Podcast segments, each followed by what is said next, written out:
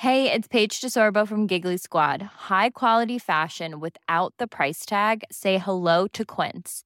I'm snagging high-end essentials like cozy cashmere sweaters, sleek leather jackets, fine jewelry, and so much more. With Quince being 50 to 80% less than similar brands.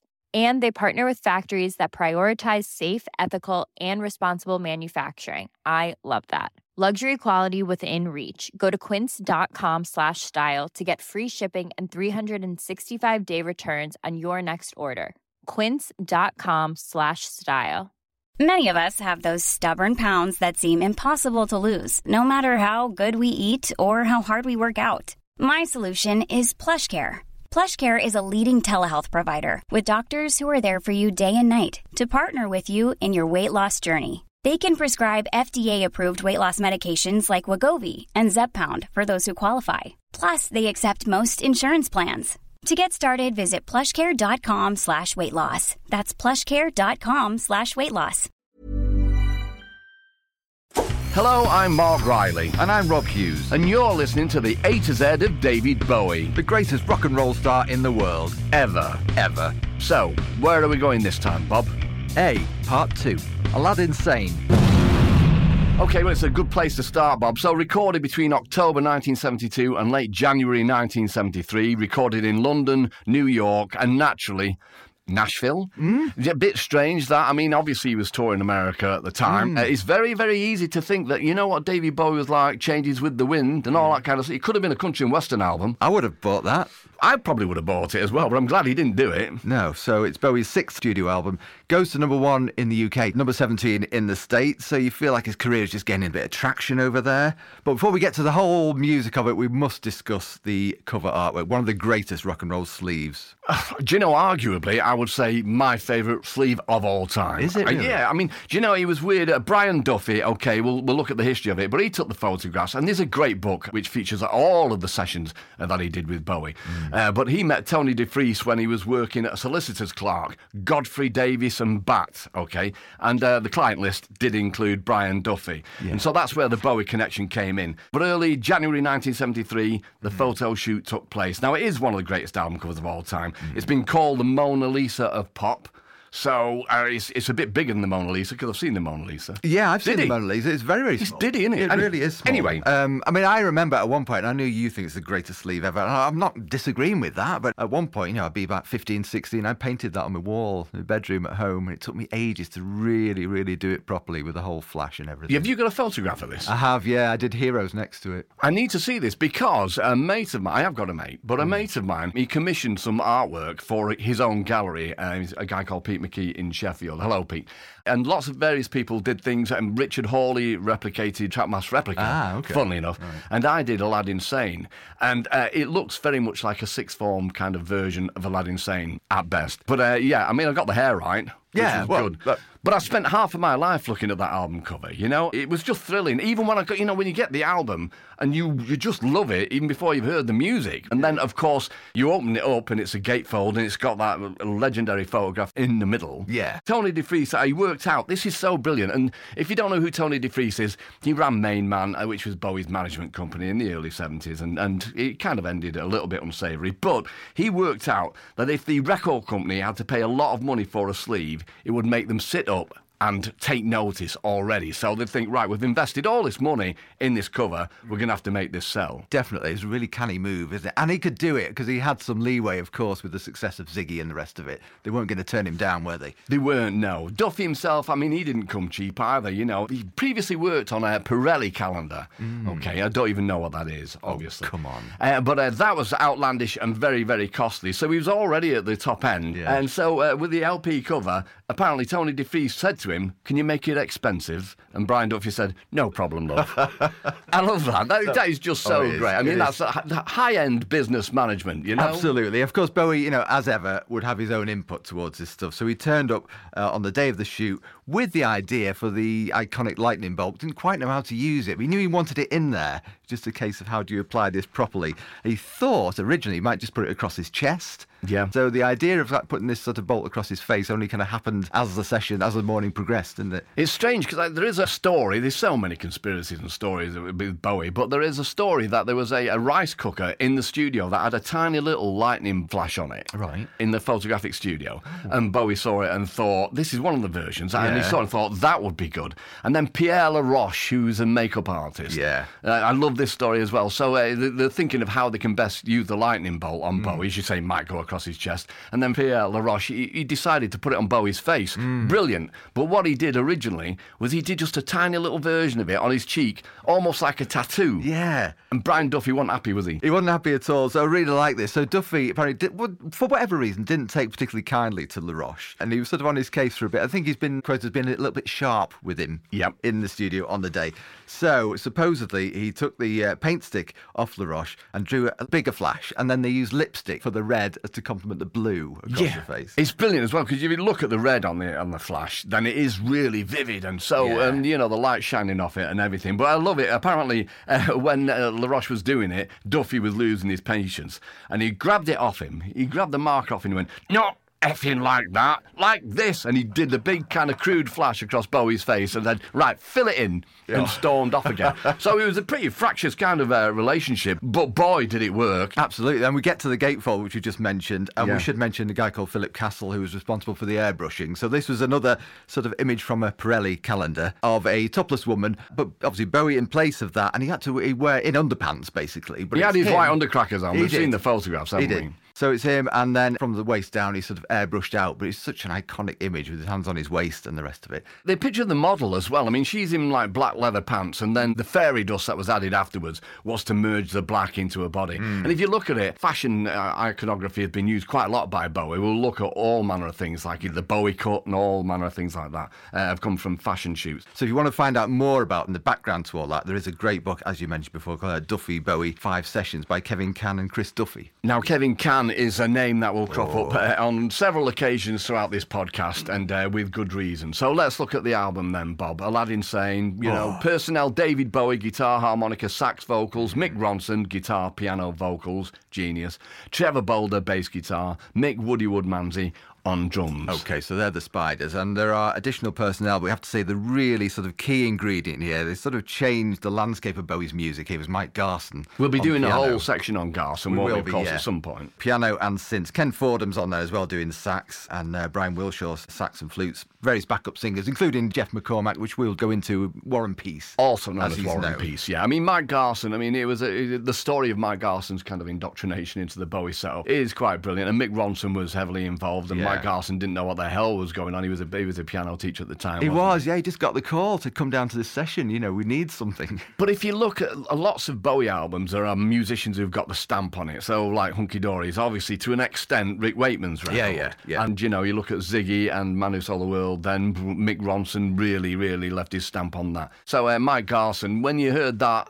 All of the magical piano, all the avant-garde work he was doing on it, just mind-blowing, really. A It is. huge pivotal part, and obviously uh, worked with Bowie right through to the end. And I think what was interesting about him, obviously, he came from this jazz background, didn't know much about rock and roll at all. You know, you look at the Ziggy album, it's basically a rock and roll record, isn't it? And then Aladdin Sane becomes something else, something a little bit more avant garde. Much of that is to do not only with Bowie's vision, but Mike Garson's piano, because he was doing these very unusual jazz textures, which I think he tried to play down. And Bowie said, Look, no, I want you to do the weird stuff that you always do. Track one, Watch That Man, widely regarded as a move towards like dirty rock and roll sound of the Rolling Stones. So Bowie was obviously a fan of the Rolling hmm. Stones, and you can that does continue with Diamond Dogs and particularly Rebel Rebel a year later. There will be some uncomfortable moments for, well, I have to say. Charles Shaar Murray, who was a big champion of Bowie for the NME. He was. I mean, he was in on the sessions. He was invited to, uh, wasn't really part of Bowie's inner circle, but he was invited to Aladdin Sane sessions and saw them take shape. Yeah. And wasn't always impressed with what he heard, has to be said. There's various points in Charles Shaar Murray's career where he does kind of diss what proved to be classic and pivotal Yeah. albums. So sorry, Charles, they will get your good stuff and your positive stuff will get mentioned. But he did think that particular track, "Watch That Man," was shoddy and rushed and almost like an unfinished mix. That's between him and Roy Carr, also of the NME. So not impressed with that particular That's track. right. But hugely popular and influential. Yeah, sort of proto punk, if you like. I mean, it was detailing all the sort of madness and sort of uh, drug frenzy that was going on in the Ziggy tour, wasn't it, in 72? There's the story about uh, Woody Woodmansey here, isn't there? Yeah, I don't know Woody well, but I've met him a few times and I absolutely love him. He's got an amazing sense of humour and he's not lost that kind of whole side to him at all. But just being a bit of a Bowie spod, all right, cards on the table, that's why we both are and we're doing this. I went to see Holy Holy playing live, which is obviously the, the core of it being Tony Visconti and, and Woody Woodmansey and lots of other great musicians around there. And there's a bit in the song where Bowie sings a Benny Goodman fan painted holes in his hand Yeah. And then he hung up to dry. And in the middle of the line, for no good reason, Woody Woodmansey does a drum roll. And it's brilliant. It's just not what you're expecting. And I, I, whenever I listen to that tune, I always play air drums because I can't play them properly. Right. And uh, at that point, I go boom da da da boom da da da, and I'm waiting for it during the live version by Holy Holy, and they didn't do it. And I was, at the end of it, I just said to Woody, "That was so good, mate," and it really was. The- show was amazing. I said, "Just one thing though." He went, "Oh, what's that?" I said, "Dude, Benny Goodman." He went, "Oh, not you as well." so that drum roll at that particular point in time, I was waiting for it, and Woody, I didn't get it, but uh, you are absolutely forgiven. Track two, Aladdin Sane, Bob. So Aladdin Sane, so we're talking about Mike Garson. This is where he starts first really making his presence felt, isn't it? So, Do you like the actual title, Aladdin Sane 1913 to 1938 to 1970 question mark? Yeah, hmm. that's right. So, you know, there are permutations, you know, allusions of the title and the Alad Insane, literally.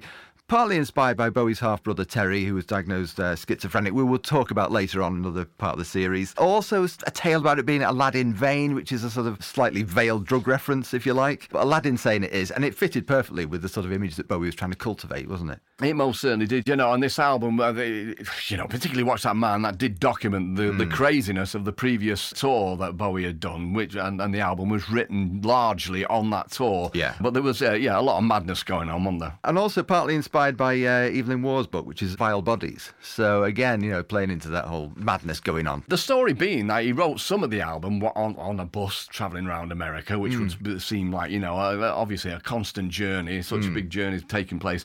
But also, he famously had a fear of flying. Yeah. So he was often on the QE2 or, or going around on cruise ships, and he wrote a lot of stuff. Do you know, it might take the Spiders five hours to get back from New York, and it might take Bowie a week. Hmm. And so he just had a lot of time to sit and ponder, read books, get inspired by them, and then and then write, you know, and be inspired by them. Also, you know, one of the tracks was written on Gloucester Road, and uh, that was for me. That was like you know when you have these ideas, of one of these great magical places. I'd never even heard of Gloucester Road. I presumed it was in London somewhere. So for me, one of the first things I did when I went to London was just seek it out for the first time. It was just a Really? straight, obviously, such an innocuous-looking street, you know, but it's part of Bowie mythology, and it, that kind of gets ingrained when you're in your teens and you first hear all this stuff. Well, I mean, do you know, I, I actually have held the K West sign. Oh come on! So we'll probably get to that a little bit later on. Yeah. I've got a photo, I've got evidence and all that kind of stuff, and there's a, a great backdrop to it as well. was so- that the original sign then? Because it wasn't it stolen a few times and then replaced. It was the original one. Come off. Uh, Yeah, okay, and uh, yeah, there is a, there's a load of stories about that, but we'll we'll get to them anyway. Track three, Driving Saturday,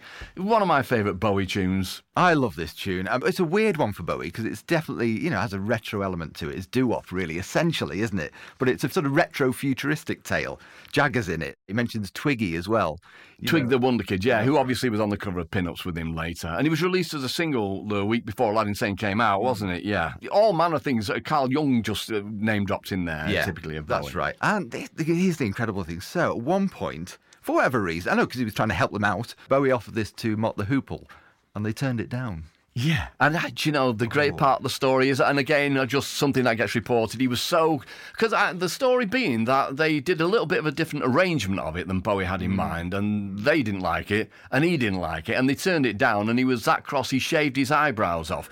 now we know that shaving your eyebrows off because of David Bowie, they don't grow back very quickly. They don't. They take forever. And so you see these pictures of Bowie and you think, what's he done now? Where's his eyebrows gone? You know, and uh, yeah, and it, but to, to think he was in a fit of pique is even better. You think like, okay, I'm gonna throw a I'm gonna throw a curveball in here. My eyebrows are going, but no, it's like Oh. get the Bic out, all off and go, oh dear. Oh, they'll be back in a week. Also, it's not the sort of thing you normally do when you're a bit miffed about something? You might throw something against a wall, you know, or shout a bit. Well, it's not on my wish list of uh, No. A fit of peaks. Put it that way. And do you know what? I mean, uh, we were so lucky, Mark Radcliffe and I, we had a programme on Radio 1 in the afternoon, and it was the 25th of October 1999, and David Bowie had agreed to do a session for us. I remember So- it well. Oh, man, you know, uh, we never thought it would happen, but the truth of the matter is that Mark Radcliffe and I, we were the last bastions of Bowie supporters on Radio 1. We were old men, and all the kids were coming through, and the young people, and they weren't particularly bothered about Bowie. And so it was a mutually beneficial kind of uh, scenario. David gets loads of airplay and mentions on Radio 1, and, and we get to meet David Bowie. But not only that, when we'll talk about different times that we did get to meet him. Yeah. But on this occasion, he came and did a session for us at Maida Vale. And uh, he was great. Uh, the usual, just such a nice guy. So funny, so mischievous. Uh, I had a deerstalker hat with me and he wore that during the session and stuff. Loads, loads of great stuff going on. But uh, on the way in for Bowie, Radcliffe and I were on our way out to go and get a sandwich and we bumped into him. I just remember him saying, oh, I believe one of you two uh, would like me to do driving Saturday uh, in the session because I knew he was doing it live. Yeah. And I went, "Oh, yeah, if you don't mind, if you don't, if you wouldn't mind, David. Went, Yeah, of course we can do that. Anything else you want me to do? And I was like, Oh, um, what about can't help thinking about me? Radcliffe was like, up, up," and he Yeah, we can do that. Yeah, of course we can. I was like, Oh man, just pinch me. You know, I mean, just one of uh, my favourite memories of, of David Bowie. That is and, uh, terrific. and he did the session for us,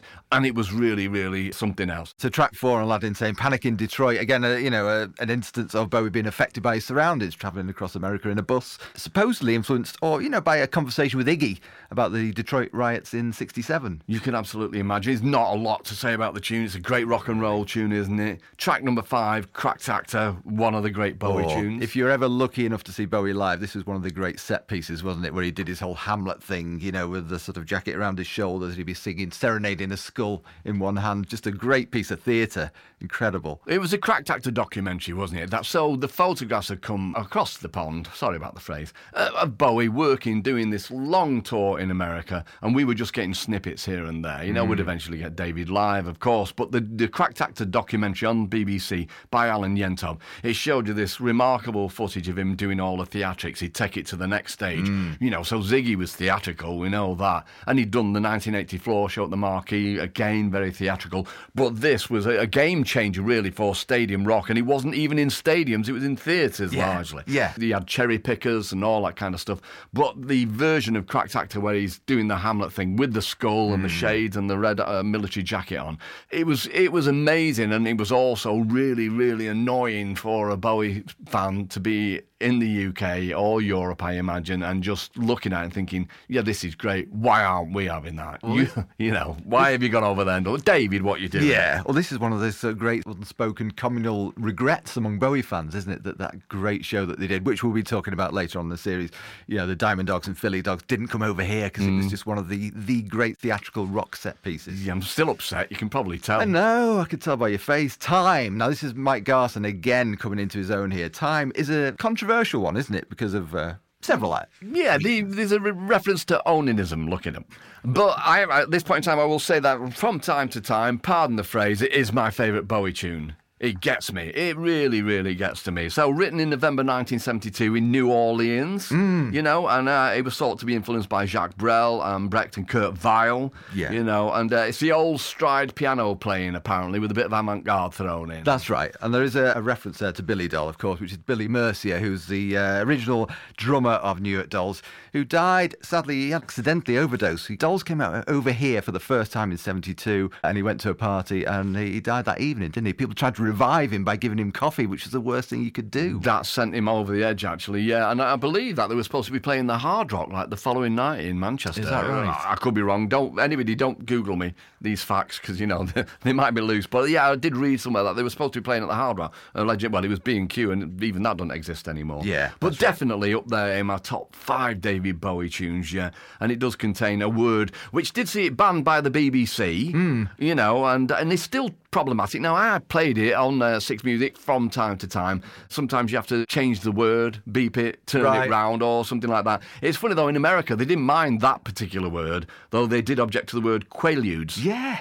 Quaaludes and Red Wine, which Yeah. is again talking about Billy Dole. So, uh, yeah, each to their own. Eh? Absolutely. Track seven, a curious one, The Prettiest Star, because this one dates back to very, very early 1970. So he, Bowie had worked this up several times. Uh, released as a single in March 1970, did nothing. Marc Bolan on guitar, Yep. famously. And it was written for uh, Angie Bowie. Yeah. Produced by Tony Visconti, uh, and he brought uh, Bowie's old friend and rival Marc Bolan to play it on the original version. A great guitar lick, which we have to remember that Mick Ronson, one of the great guitarists, completely replicated. Yeah. And Mark, Marc Bolan is often kind of uh, derided, really, in, in the guitar terms. You know, he was a big pop star and all that kind of stuff. But people say, yeah, could never really play the guitar. But uh, that is such a, a, a great riff. And if Mick Ronson's going to copy it, then you know you've nailed it. Absolutely, here is proof. So this was supposed to be the big follow-up to uh, Space Oddity, Bowie, the breakthrough star of 1969. It didn't happen. As No. I say, it didn't sell. In fact, it didn't sell to the amount of, well, it sold 800 copies, we think. Yeah. which is shocking. Yeah, it is a bit, a bit of a nightmare, that really. I mean, you know, and there's lots of stops and starts for Bowie throughout his career, isn't there, until it really takes Yeah, off. But yeah, of course.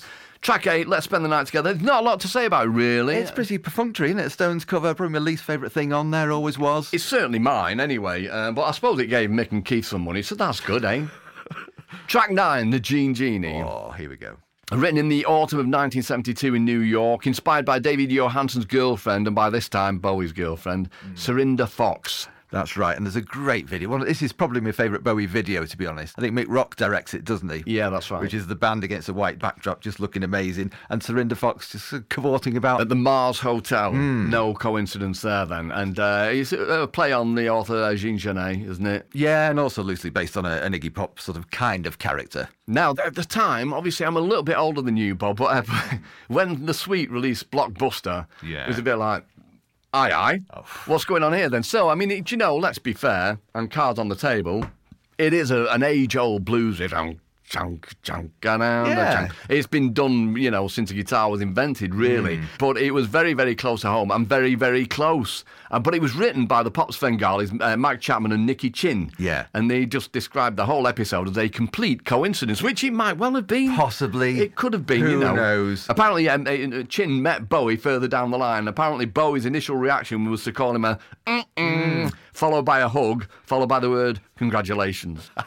So this made number two. So, you know, Bowie's a star again. And of course, as famously, his appearance on Top of the Pops, presumed missing for many, many decades, was suddenly rediscovered by one of the cameramen who filmed it, who used to keep his own little personal archive way after the BBC had wiped everything. Well, this is the beauty of it. I mean, because the guy involved, the guy who had it in his attic, he was convinced to let it go eventually. He apparently was the fella who invented the. It's a multiple kind of scenario. So you would see like loads of different Bowie faces, you know, so uh, like a kaleidoscope almost. But Yeah. he invented that technique, I believe. And that's why he kept it. It was almost like his show reel. So, yeah, thank God for that. You Oh. know, I mean, and when it surfaced, it was like, hurrah, you know? And there's, and there's more that uh, has been lost in the past with right. stories that we know about. we'll and it's an amazing piece of work because they're all playing live, aren't they? It's just a great band. It's so great. Track 10, Lady Grinning Soul. Yeah, supposedly inspired by a meeting with uh, Claudia Lennear, who was an American soul singer, supposedly also involved with Mick Jagger and was the inspiration for Brown Sugar, amongst Yeah. other things. She'd worked with Tina Turner and Joe Cocker and all kind of people, Yeah. she? So, yeah. Mike Garson said of the tune, he said uh, a bit of a sort of Chopin Liszt type of attitude to the late 1800s. Yeah, and I, I think I think it's fair to say that it's a bit underrated. This song, it's a, it's a beautiful song, and it, and it closes the album. And you know, by that time, I don't know, maybe most people didn't get to it as they should have done. You know, but I mean, I think it's a really, really wonderful song. It is. It's the one that everybody forgets, as you say. But is, uh, you know, an unforgettable album, having said that. Forgets what? I don't know, what was it? Hi, I'm Daniel, founder of Pretty Litter. Did you know cats tend to hide symptoms of sickness and pain? I learned this the hard way after losing my cat, Gingy. So I created Pretty Litter, a health monitoring litter that helps detect early signs of illness by changing colors, saving you money and potentially your cat's life. Pretty Litter is veterinarian developed, and it's the easiest way to keep tabs on your fur baby's health right at home. Go to prettylitter.com and use code ACAST for 20% off your first order and a free cat toy. Terms and conditions apply. See site for details. Hey, it's Paige DeSorbo from Giggly Squad. High quality fashion without the price tag. Say hello to Quince. I'm snagging high-end essentials like cozy cashmere sweaters, sleek leather jackets, fine jewelry, and so much more. With Quince being 50 to 80% less than similar brands. And they partner with factories that prioritize safe, ethical, and responsible manufacturing. I love that. Luxury quality within reach. Go to quince.com slash style to get free shipping and 365 day returns on your next order. Quince.com slash style. There's never been a faster or easier way to start your weight loss journey than with PlushCare. PlushCare accepts most insurance plans and gives you online access to board-certified physicians who can prescribe FDA-approved weight loss medications like Wegovy and Zepbound for those who qualify. Take charge of your health and speak with a board-certified physician about a weight loss plan that's right for you. Get started today at plushcare.com slash weight loss. That's plushcare.com slash weight loss. plushcare.com slash weight loss. The A to Z of David Bowie with Rob Hughes and Mark Riley. So A is also for A Clockwork Orange. Uh, yeah, a really important publication for David Bowie, published in 1962, written by Anthony Burgess whilst he was living in Hove. And the inspiration for the dystopian story of society's breakdown came from an incident which saw his first wife being beat up by a group of drunken American servicemen during World War II, after which she miscarried. I know, it's atrocious, isn't it? It's tragic. Also, he- he'd served in the army, hadn't he, uh, Yeah. Anthony Burgess? He'd come back. He'd also noticed proliferation of like youthful gangs on the streets. Mm. Britain had changed a lot, and he just felt there was this, this sort of sense of unease and dystopia coming in. Yeah, of course, and, and the film was made. So the, the book caused a stir, but it was one of those films. I mean, at the time, I was just I was a young young lad. There was no way I was going to get anywhere near it in the cinema. Uh, but it was the one that everybody talked about. I remember kids dressing up like the Droogs, walking around with the bowler hats and the white boiler suits on, and all that kind of stuff.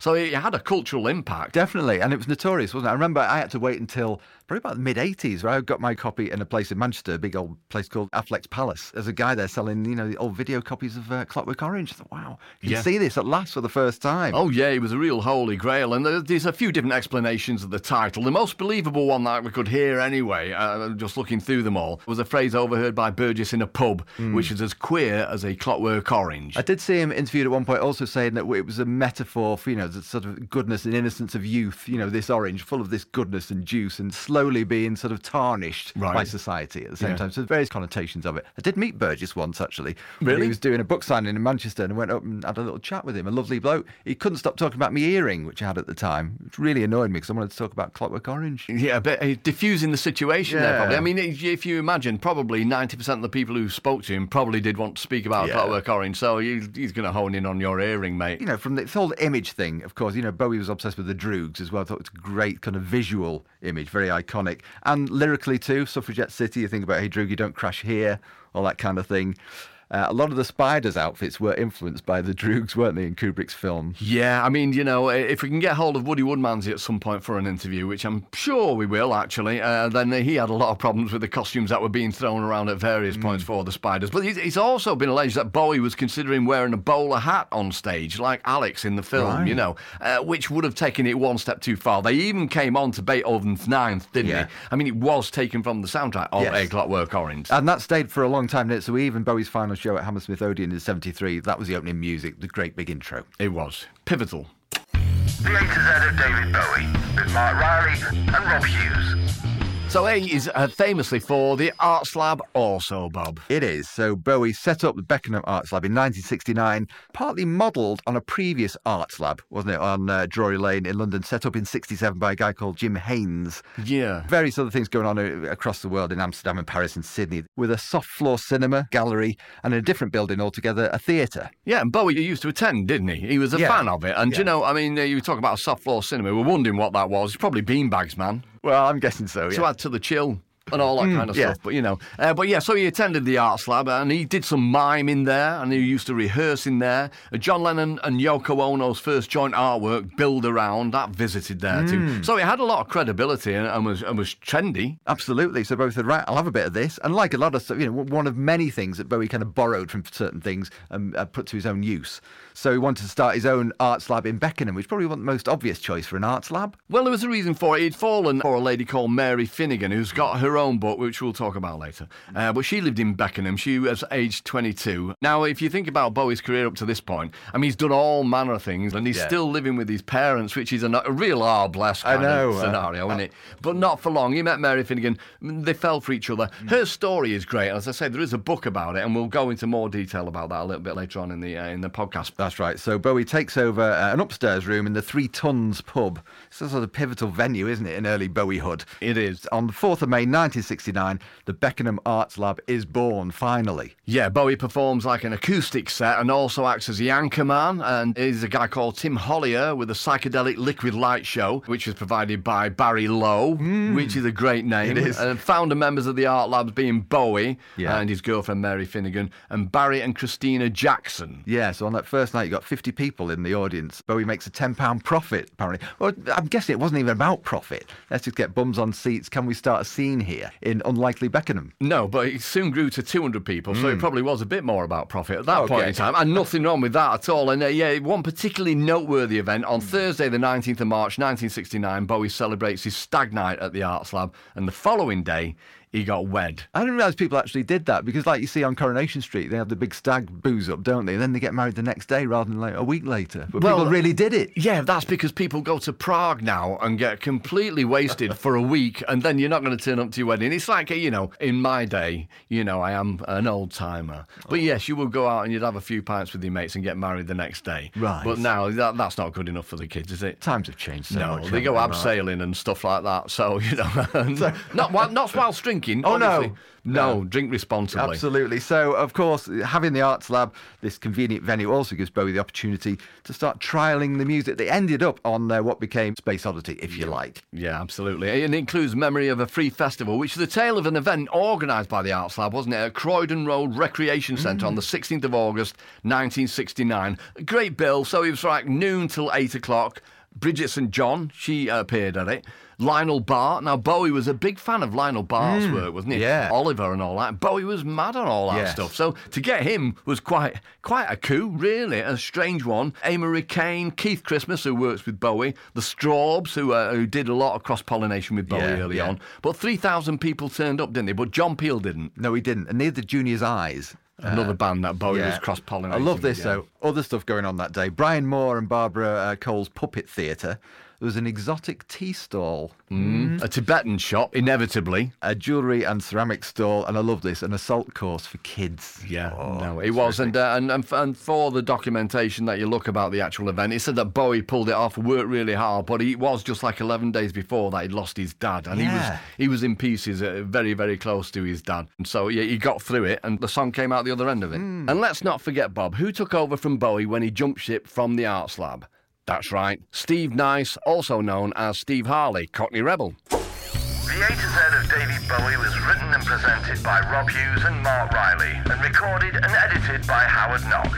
If you'd like to review or rate this podcast, well, that would be much appreciated. In the next episode, Brixton, Bromley, Marc Bolan, Syd Barrett, and BowieNet.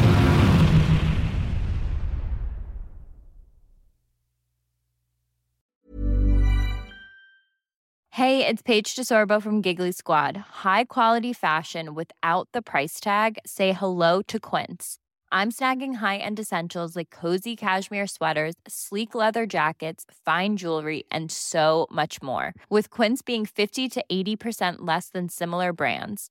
And they partner with factories that prioritize safe, ethical, and responsible manufacturing. I love that. Luxury quality within reach. Go to quince.com slash style to get free shipping and 365 day returns on your next order. Quince.com slash style.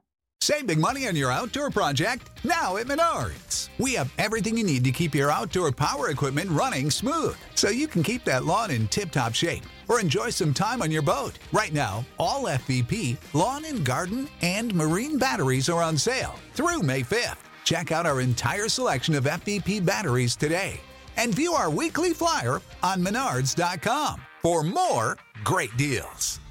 Save